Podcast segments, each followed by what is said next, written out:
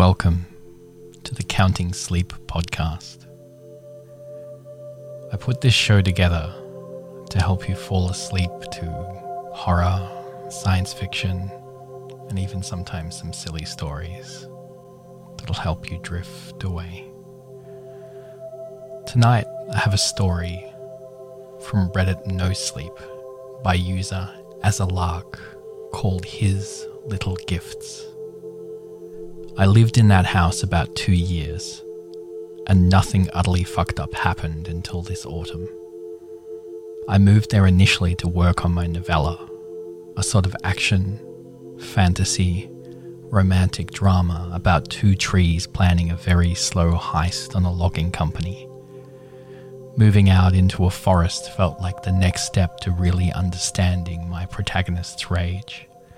Sinking all of my savings into buying a house in the middle of nowhere felt like the next step to becoming a true artiste.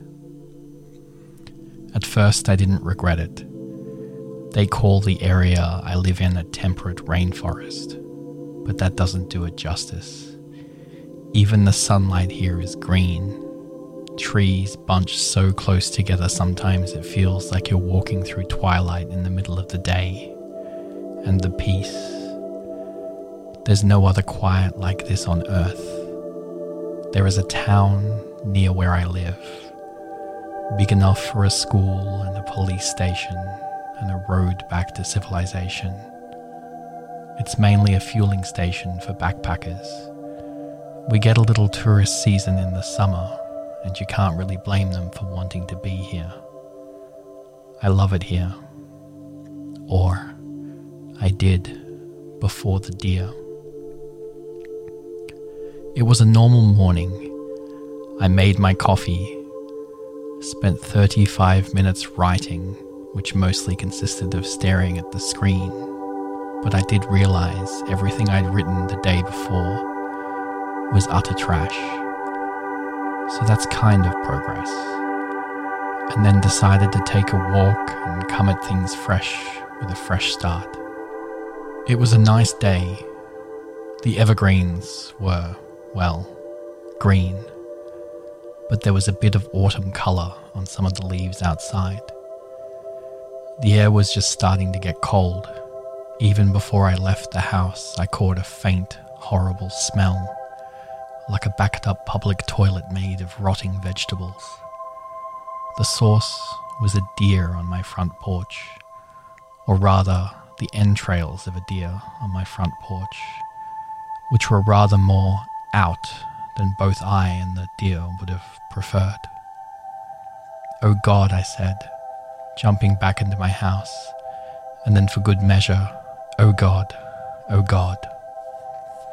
But God had been and gone, and the deer was very dead. I won't bore you with the details about the guts and the blood, except to say that you don't realize how much blood and guts a single animal can hold until they're casually draining out of it onto your front porch. The wild corpse disposal guys, always a treat to discover a new and exciting occupation in your area. thought maybe the deer had gotten away from a bear in the woods and staggered to my front porch before dying sometime late last night. I didn't take my walk that day. Strangely, the idea of a hungry bear searching the woods for his lost meal put me off. Instead, I covered my porch with vinegar and baking soda to try to get rid of the smell, and developed a sudden appreciation for the vegan lifestyle. Still, the disposal guys did a decent job of cleaning it up, and it's the sort of thing you might expect once or twice living in the woods. It could be the inspiration for a story only the next day, there was another deer. And the week after that, it was the bear. Most of the bear. Sometimes it takes weeks between arrivals. Sometimes it's a day. But on a regular, unspecified schedule, I get a corpse on my front porch. I stopped calling the removal guys after the sixth body they sent Jeff from the local police department to make sure I wasn't hunting out of season. So, to get this straight, I said, you think I'm hunting deer and bears and mooses and a tree that one time? You need a license for logging in these parts too, Jeff said, and I ignored him. With a chainsaw, I imagine, given the state of the bodies. Well, would you need a chainsaw for the logging? And then I drag my spoils to my own front porch, getting blood all over my wicker furniture, just so I can call Eavesdale Wild Animal Removal to take it away and burn it. They mostly bury the bodies, Jeff said before my meaning sunk in. He stood in silence for a moment, staring at my porch his tongue sweeping back and forth as if the explanation was stuck somewhere between his gums and his upper lip. Finally, he burst out like he was having an epiphany. It's weird though, isn't it? After that, I just started burying the bodies myself. Officer Jeff was right. The bodies were weird. And they weren't the only weird thing I noticed. I stopped walking, stopped writing, just stared out my bedroom window and I've seen things. The odd way the trees sway at dusk, rumbling sounds like thunder, only there's no lightning anywhere. Sometimes late at night, there were odd lights and shadows in the forest. I know there's shit I could have been doing a camera probably would have caught it. I probably should have left the house or called for help. It's not like I wasn't scared. I was fucking terrified. But it was the kind of scared where I felt frozen.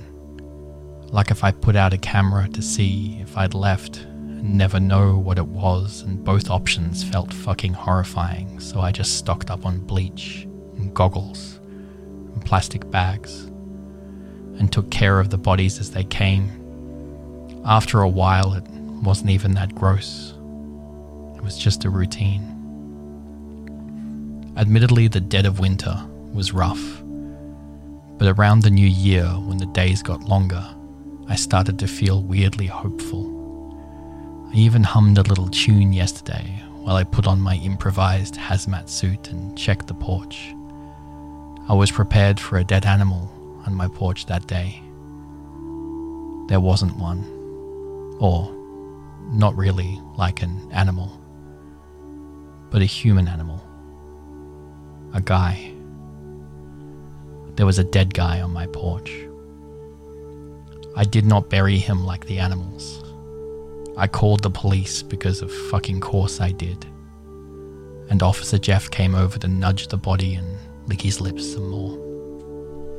Poor guy, Jeff said. He stopped off in town a few days ago for supplies. Seemed experienced enough. I think he was heading to the falls to ring in the new year. Must have run afoul of a bear or something. I think I played it relatively cool when I begged him to let me stay in town. There was no hotel in town, but Jeff offered me his spare room.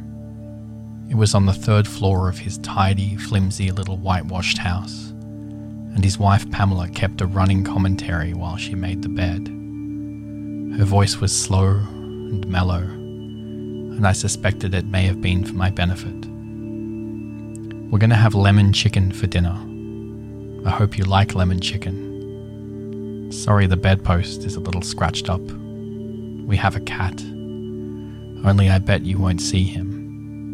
I hope you're not allergic to cats. Gemma, our daughter, she loves cats. She's going to have to do flute practice this evening, but it's only for an hour after dinner. She can play hot cross buns now. I hope you like hot cross buns. I wasn't fully listening. The window of the bedroom faced out to the silver of the backyard, and then, beyond it, the wood. It was midday, but the trees were so closely bunched together and the forest faded into shadow, like it was stuck in a perpetual twilight. The walls of the house felt painfully fragile. I felt Pamela step softly behind me. Oh, isn't it beautiful? Our little loved ones playing out in the trees. Don't they, Jeff? You know, I might send you all out to get some fresh air while I finish the lemon chicken. I think I played it relatively cool by screaming no at the middle of my lungs instead of the top. If you didn't feel like lemon chicken, you should have said so, said Pamela. Don't be hurt, Pam, said Jeff. It's just been a hell of a day and we're both a little rattled. Let's all stay inside for the afternoon, play some games. It sounds like there's a storm brewing anyway.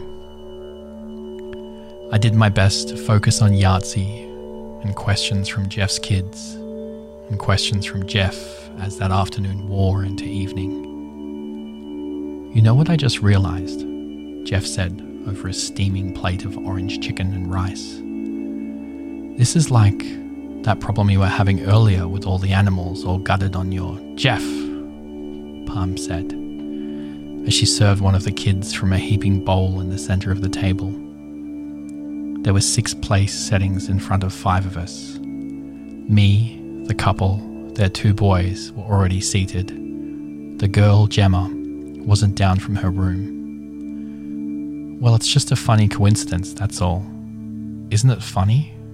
Not funny, haha, of course, but funny weird. I smiled faintly. It was a weird coincidence now but what was going to happen when backpacking season started in earnest? After the fifth body, Jeff might stop thinking it was funny weird and start thinking it was funny suspicious. I decided right then and there I was going to get a camera. It is weird, Jeff said, because I have to say it. The guy looks exactly like those dead animals that turned up, all gutted on your. Jeff, Pamela said as one of the kids retched. That is enough talk about dead animals at the dinner table. Gemma passed across the dining room doorway carrying a tied up plastic bag just as Pamela finished scooping her own plate. Gemma, what's taking you so long? I can't tell you, Gemma said. Pamela looked up. Jeff shook his head at me in commiseration and I thanked God for preteen angst to change the topic. Gemma Marie, are you keeping secrets from your mother? No, I can't tell you. And why is that? Because you said not to talk about dead animals at the dinner table. I did not play it cool. I shrieked at the very top of my lungs and fell fully out of my chair. The plastic baggie in Gemma's hand did not look large enough to house a human body, but it had been a long day and I wasn't exactly thinking straight. It's just a mouse, Gemma said. Through the open doorway behind her, I could see the trees and the small, resentful shadow slinking between them. Baxter, you little scamp, Pamela called after him, and the little cat turned, becoming a shadow with pinprick lamps for eyes. Baxter swished his tail and vanished between the trees. I'm sorry about that. He's an outdoor cat and he's always bringing us his little gifts. Thinks he's the king of the forest, that one. It's actually because he thinks we can't feed ourselves, says Gemma. He just thinks we're big, stupid kittens who'll starve without him. Last night, I looked out into the trees from Jeff's guest bedroom with a keener eye. The storm Jeff had predicted never arrived, and so the night sky was clear and the full moon bore down, creating a twin pair of massive lights in the forest. I'm not sure how the beast knew where I was staying, but he found me. Those huge lantern eyes blinked, and there was a sound of thunder. And I know this sounds crazy, but I think I have a new pet and I need to convince him I don't eat hikers.